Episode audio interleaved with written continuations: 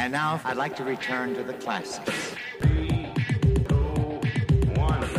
Keep this frequency clear.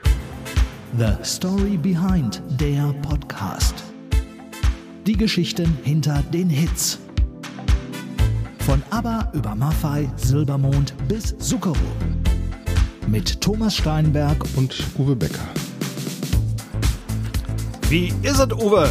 Mir ist es gut, Jung, wie man in Köln sagen würde. Im Ist aber gut gegangen. Ja, es hat immer noch gut gegangen. Ich komme gerade vom Schlagzeugunterricht und habe noch die Vibes in mir sozusagen. Und der äh, Beat, bei dem man jeder mit muss. ja, ich glaube bei meinem noch nicht, aber man, man wird sehen. Deshalb nehme ich ja Unterricht, damit das besser wird. An der Stelle würde ich übrigens gerne diejenigen vielleicht kurz begrüßen, die vielleicht zum zweiten Mal schon dabei sind, die uns äh, schon durch die ABBA-Geschichte begleitet haben und äh, natürlich auch diejenigen, die jetzt zum ersten Mal gestreamt haben und vielleicht auch deswegen, weil ihnen der Mensch, über den wir heute sprechen, besonders am Herzen liegt, äh, so wie er uns, glaube ich, auch uns beiden am Herzen liegt, weil es einfach ein unglaublich witziger, interessanter und ja auch unberechenbarer Gesprächspartner Das ist. ist wohl ähm, wahr, das ist wohl wahr. Aber es macht immer viel Spaß mit. ja, erstmal mit mir noch, mit Thomas. Also mit dir macht's, ja, mit dir macht sowieso Spaß. Das, ja, das, ist das, so. habe ich doch wohl jetzt Äh, gehofft. ja, Nein, natürlich. aber ich wollte auch noch sagen, also für all diejenigen, die unseren ersten Podcast gehört haben, aber uns hat's wahnsinnigen Spaß gemacht. Wir konnten es kaum erwarten, bis wir den zweiten jetzt starten konnten. Und du hast gerade schon gesagt, das geht da um einen Menschen und das sagt er über sich selbst. Ich bin nur so eine Art Sensor, also eine Antenne, ja, für die frohen Botschaften aus dem Weltall. Ja, aus dem Weltall sogar. Die Stimme from far away. die Stimme von Very Far Away und ich verspreche, Thomas, das versprechen wir, glaube ich, beide, dass wir heute nicht hier versuchen werden, diesen Mann zu imitieren, weil das können andere deutlich besser. Jeder, glaube ich, hat sich mal irgendwann dran versucht im Gespräch auf Partys oder so und hat gesagt, ey, den Udo, den kann ich auch. Ja, ich kann ihn nicht und ich vermute, so richtig gut wirst du ihn auch nicht können. Also das sei allen versprochen, die heute hier zuhören. Wir werden das nicht tun. Und es geht natürlich um Udo Lindenberg, den haben wir ja noch gar nicht erwähnt, aber ich meine, diese Stimme ist einzigartig. Du Ich hattest es glaub glaube erwähnt, ich käme auch jetzt gar nicht in irgendeiner Form auf die Idee, es auch nur ansatzweise zu versuchen. Das lassen wir lieber. Aber naja, diese Nachrichten, die Udo halt überall so empfängt, die greift er nämlich auf und verarbeitet sie, um sie dann anschließend auch wieder auf seine ganz spezielle Art und Weise wieder unters Volk zu bringen. Wie so ein Barmixer, der mit dem großen Shaker da so alles so hin und her mixt und so. Ne? Und man nehme hiervon, man nehme davon, man puzzle puzzle und so und kreiere daraus dann etwas bisher noch nicht Gehörtes. Ja, das hat er wohl schon einige Jahre sehr erfolgreich gemacht, Uwe, nicht wahr? Ja, und gemixt hat er ja in der Tat viel. Ähm, nicht nur für seine Fans, sondern auch für sich selbst hat er ähm, hier und da mal was zusammengemixt. Äh, Das hat er aber inzwischen, glaube ich, mehr oder weniger eingestellt. Nicht ganz. Ich habe ihn ja genauso wie du vor nicht allzu langer Zeit mal in Düsseldorf getroffen und da musste zwischendurch doch ein Eierlikörchen her. Der muss immer dabei Ja, sein. um die Udo Stimme- ohne Eierlikör geht einfach Ne, nicht. um die Stimme der Nachtigall zu spülen, wird Genau, ordentlich gurgelt. gegurgelt und auch mal ein kleiner Whisky zwischendurch ist erlaubt, aber alles nicht mehr so, wie es mal war. Thomas, und ich glaube, es wäre jetzt vielleicht auch die Stelle zu sagen, mit welchem Song wir uns von Udo heute beschäftigen. Super Idee. Ja, der Udo, der hat immer sehr viel auch übers Reisen geschrieben und gesungen. Mir fällt da sofort natürlich dieser wunderbare Titel ein. Ich träume oft davon, ein Segelboot zu klauen und einfach abzuhauen. Gibt's für dich, Uwe, auch einen Reisesong? Ja, es gibt für mich äh, eine ganze Menge Songs. Ich muss jetzt gerade bei diesem Lied, ganz ehrlich, wir reden über den Sonderzug nach Pankow, glaube ich. Ne? Ja, das, richtig. Tun wir. Wenn Udo heute mit dem Sonderzug nach Pankow fahren würde, würde er wahrscheinlich gar nicht ankommen äh, bei der Performance, die die Deutsche Bahn heute bietet. Damals war das noch ein bisschen anders und wo wir gerade bei damals sind, dieser Song Sonderzug nach Pankow, der hat, glaube ich, tatsächlich, was die Wiedervereinigung angeht, und da haben ja eine ganze Menge Leute Anspruch drauf erhoben, da mitgemischt zu haben. Ich erinnere mich an die Scorpions und Wind of Change. Ich erinnere mich an David Hasselhoff sogar, der gesagt hat, looking for freedom. freedom. Er hat, blink, genau, blink, die Mauer zu Fall gebracht. Aber ich glaube, das Thema hat Udo mit diesem Song nochmal so richtig zum Kochen gebracht. wenn überhaupt jemand mit einem Lied irgendwo so ein bisschen dazu beigetragen hat, dass das Thema wieder auf die Agenda kam, dann war es, glaube ich, Udo, oder? Aber hundertprozentig. Ich meine, wir hören uns das gleich ja nochmal in Gänze an. Es heißt ja immer so schön, ja, Musik kann nicht so viel bewirken. Finde ich überhaupt nicht, weil dieser Song ist das perfekte Gegenbeispiel. Udo sieht's natürlich ganz klar als Autor genauso, aber er Alles hat andere mich vollkommen gewundert, recht. ja. Ja, er hat vollkommen recht. Und er hat mit diesem Song es, glaube ich, auch geschafft, die Menschen zuhören zu lassen, die sonst mit seiner sehr speziellen Art, mit seinen Texten vielleicht nicht so viel anfangen konnten. Aber dies Ding ist ein echter Gassenhauer geworden, glaube ich. Und Thomas, der ist von 1983, also immerhin muntere 38 Jahre Ja, her. Ne? Man darf es, glaube ich, gar nicht laut sagen. Ja, damals gab es ein Album, das hieß Odyssey. Und auf diesem besagten Album ist der Sonderzug nach Pankow. Und ja, das war ein, wie du gerade so schön gesagt hast, Gassenhauer in der gesamten bunten Republik. Und zwar nicht nur in der westbunten Republik, sondern auch in der, ja nicht ganz so bunten zumindest, in der östlichen Richtung gedacht. Und entstand ist er ja, weil Udo sich geärgert hat. Und wenn Udo sich ärgert, dann lässt das raus.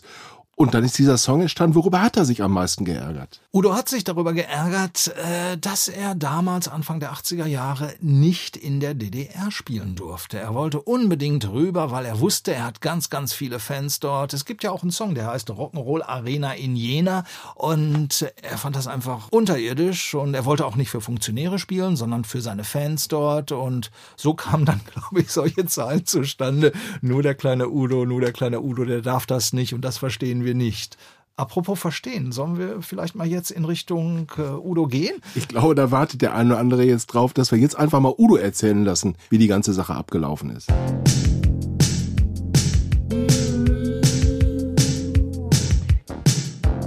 Ja, das wollen die Leute immer wieder hören.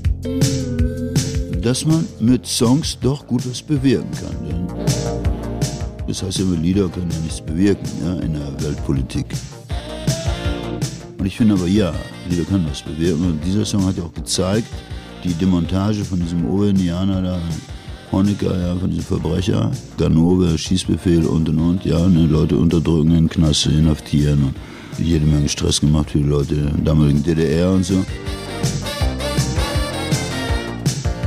Die Situation Anfang der 80er Jahre ist ihm so präsent, als sei sie gestern gewesen. An diesem sonnigen Frühlingstag ist er ohnehin gerade auf Nostalgietrip. Udo Lindenberg sitzt im Salon der Düsseldorfer Nobelherberge, in der er einst als Page in den 60er Jahren gelernt hatte. Einmal in Fahrt gekommen, ist der gebürtige Gronauer kaum zu stoppen, vor allem weil es um einen sehr dynamischen Song mit viel Drive geht.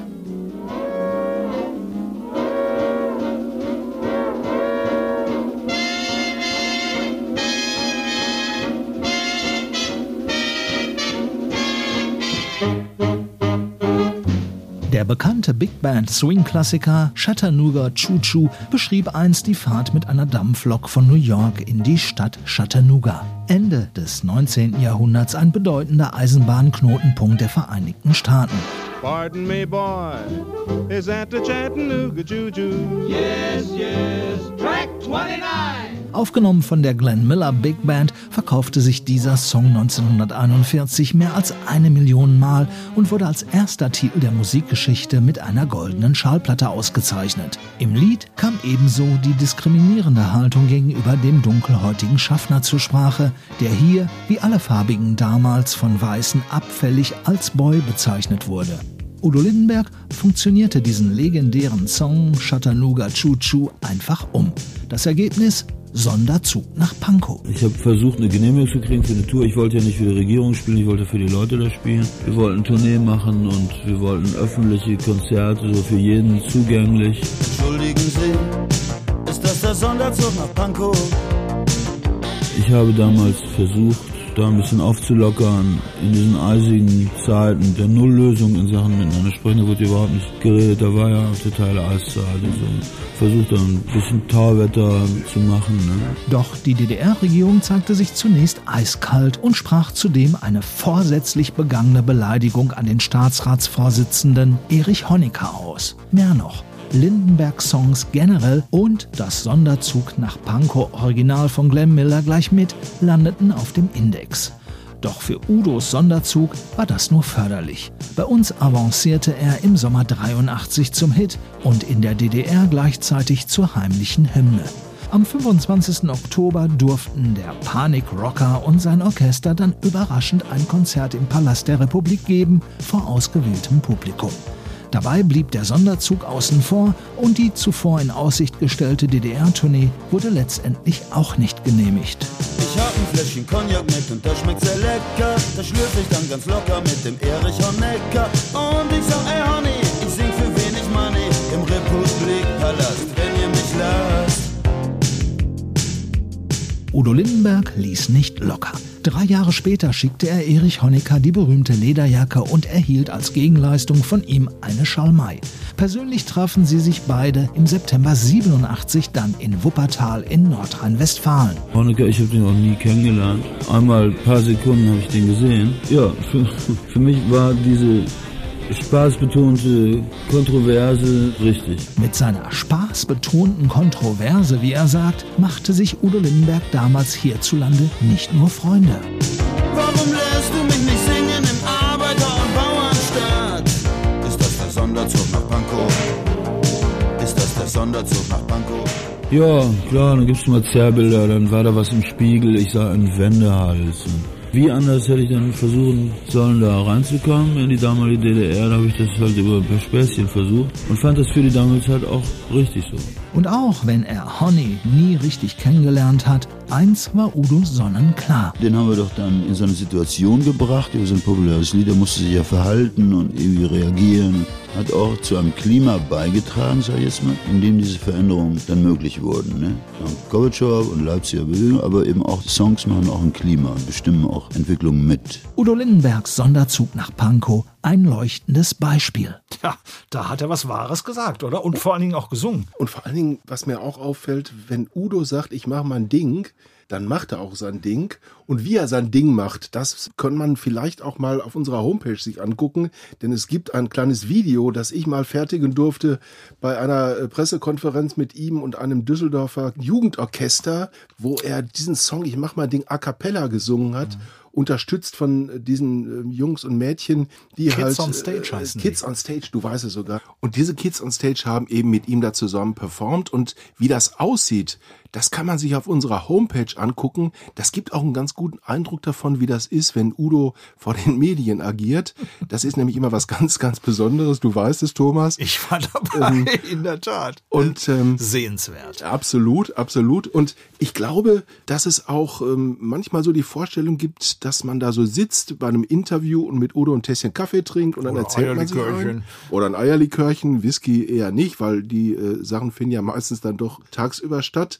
Aber so ist es eben nicht immer mit dem Tässchen Kaffee, mit dem Udo gegenüber. Und ich habe da so ein bisschen in meiner digitalen Krabbelkiste gewühlt und habe mal was gefunden, was auch verdeutlicht, dass es eben auch für Journalisten manchmal nicht so ganz einfach ist, ein Interview zu führen.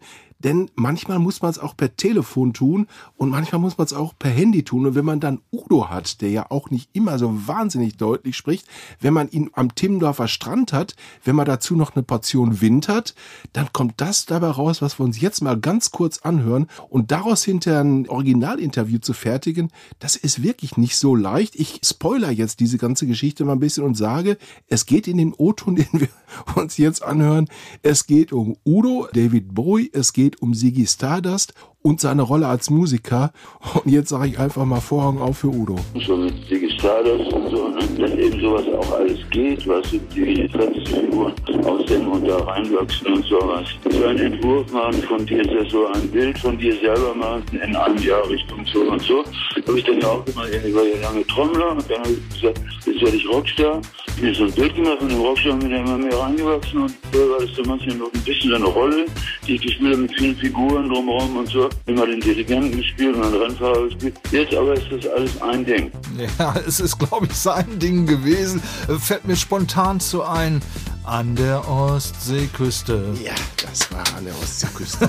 War Oder war das anders? Ja, Nee, ne? das- Timmendorfer Strand, du hast es gesagt. Timmendorfer Strand. Denn da, das muss man vielleicht auch an der Stelle sagen, da ist Udo ja auch eisern. Die Tradition zieht er durch. Er probt immer im Maritimhotel. Ich sag den Namen jetzt, ich krieg da kein Geld für. Aber er zieht das knallhart durch und probt da mit einer riesen Entourage, die er immer um sich hat, vor jeder Tournee, das ganze Ding einmal durch. Und da habe ich ihn halt erwischt. Genau, mit Wind, mit Böen, mit Meer, mit allem.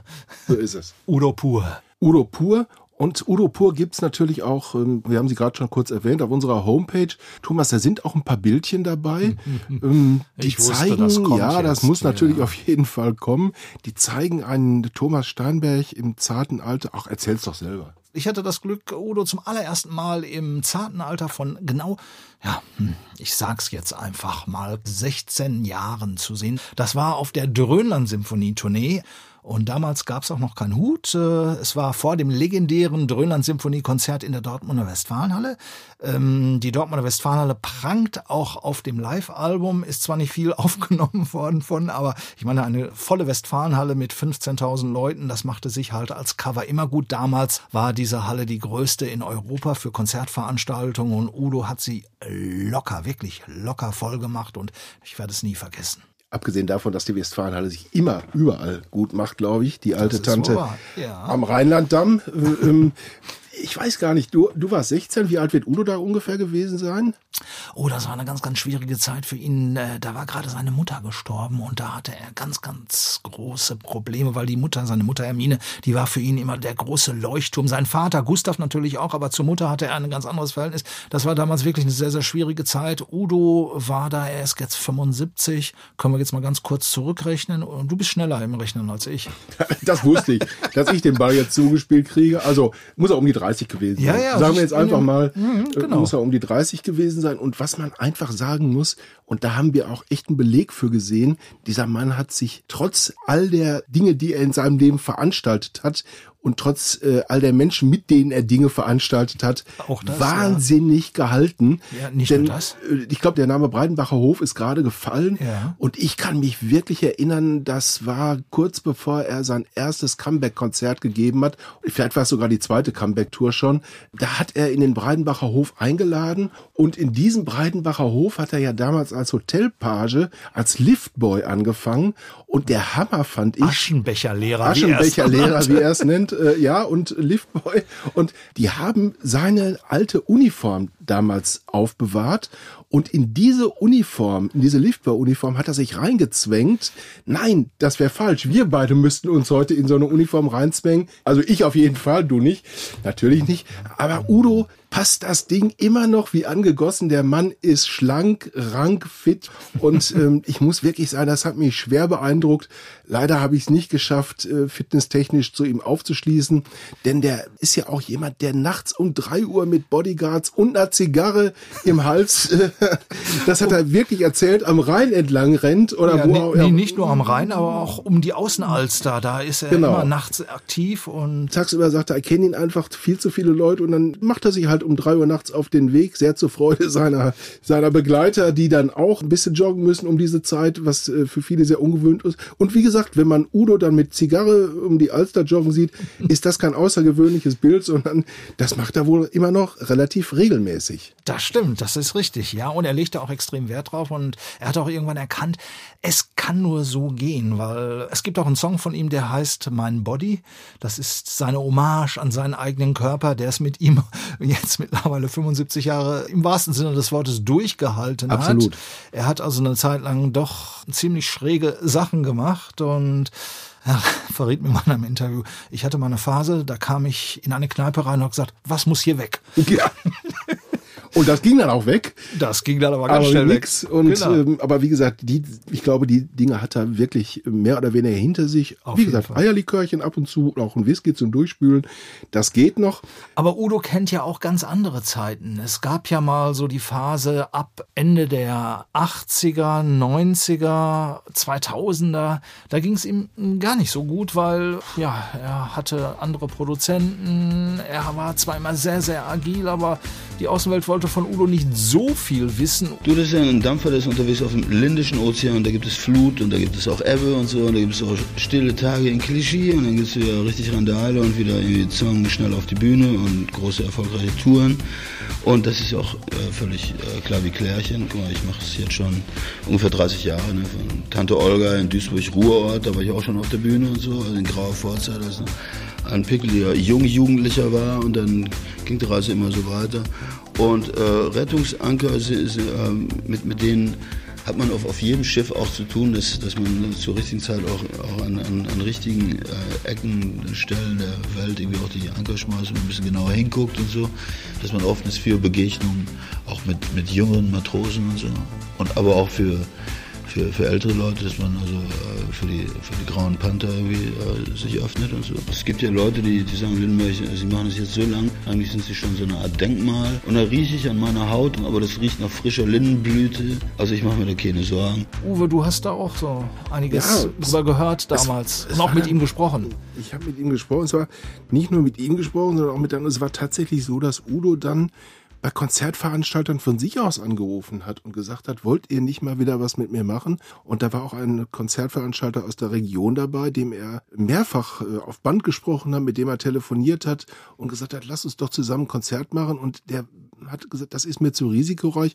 Heute wird er sich in den Hintern beißen. Ja, Tat. heute Oh wird er ja. sich in den Hintern beißen. Und es gab ja dann einen Konzernveranstalter, der gesagt hat, Udo, komm, wir rocken das Ding nochmal. Das war Roland Temme. Genau, das war Baloo, ein sehr veritabler, langjähriger Konzertveranstalter. Der wurde auch zu einem seiner allerengsten Vertrauten, weil auf Baloo konnte man sich verlassen. Das weiß auch mittlerweile Peter Maffay zu schätzen. Dessen Tourneen hat er nämlich auch gemacht und dann ereilte Udo ein weiterer Schicksalsschlag. Baloo verstarb im Sommer 2021 völlig unerwartet. Und das hat Udo natürlich auch, wie auch viele andere, äh, ich muss sagen, ich inklusive, weil ich hatte das große Vergnügen und das Privileg, äh, Balu auch so ein bisschen kennenzulernen und habe über ihn sehr viele Kontakte auch bekommen. Und äh, das war schon ein herber Rückschlag, aber das Unternehmen wird weitergeführt von seinem Sohn und insofern ist Udo weiterhin in den besten Händen. Ja, und Udo ist eben jemand, der ganz massiv darauf angewiesen ist, Menschen um sich zu haben, die er mag,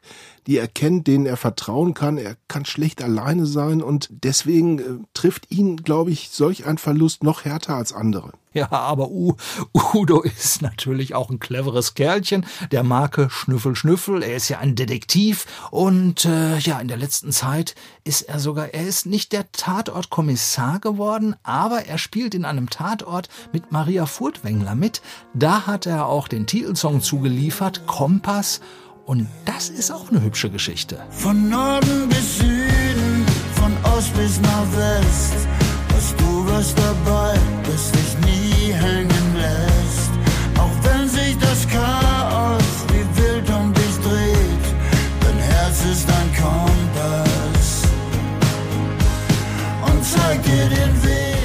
Kompass, witzig, das war mit Maria Furtwängler und sie ermittelt in einem sehr komplizierten Mordfall und wusste nicht so richtig weiter. Und ich sage, hast du, in welche Richtung willst du recherchieren? Was sagt dein Kompass? Und so, au, hab ich gesagt, Kompass, das ist das Stichwort.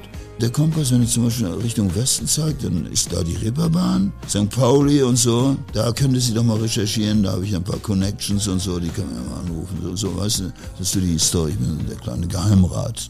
Ich singe auch dann diesen Song Kompass, weißt da oben an der Weltkugel mit Drohnen und so, ein tierisches Bild da oben, singe ich dann für sie und dann kommt sie auch auf die heiße Spur da, du, ne? Ist der Kompass-Song entstanden, ja. Ja, kann man sich das so richtig vorstellen. Udo gerät irgendwie in diesen Tatort ja auch unter Verdacht. Das wundert mich ehrlich gesagt nicht.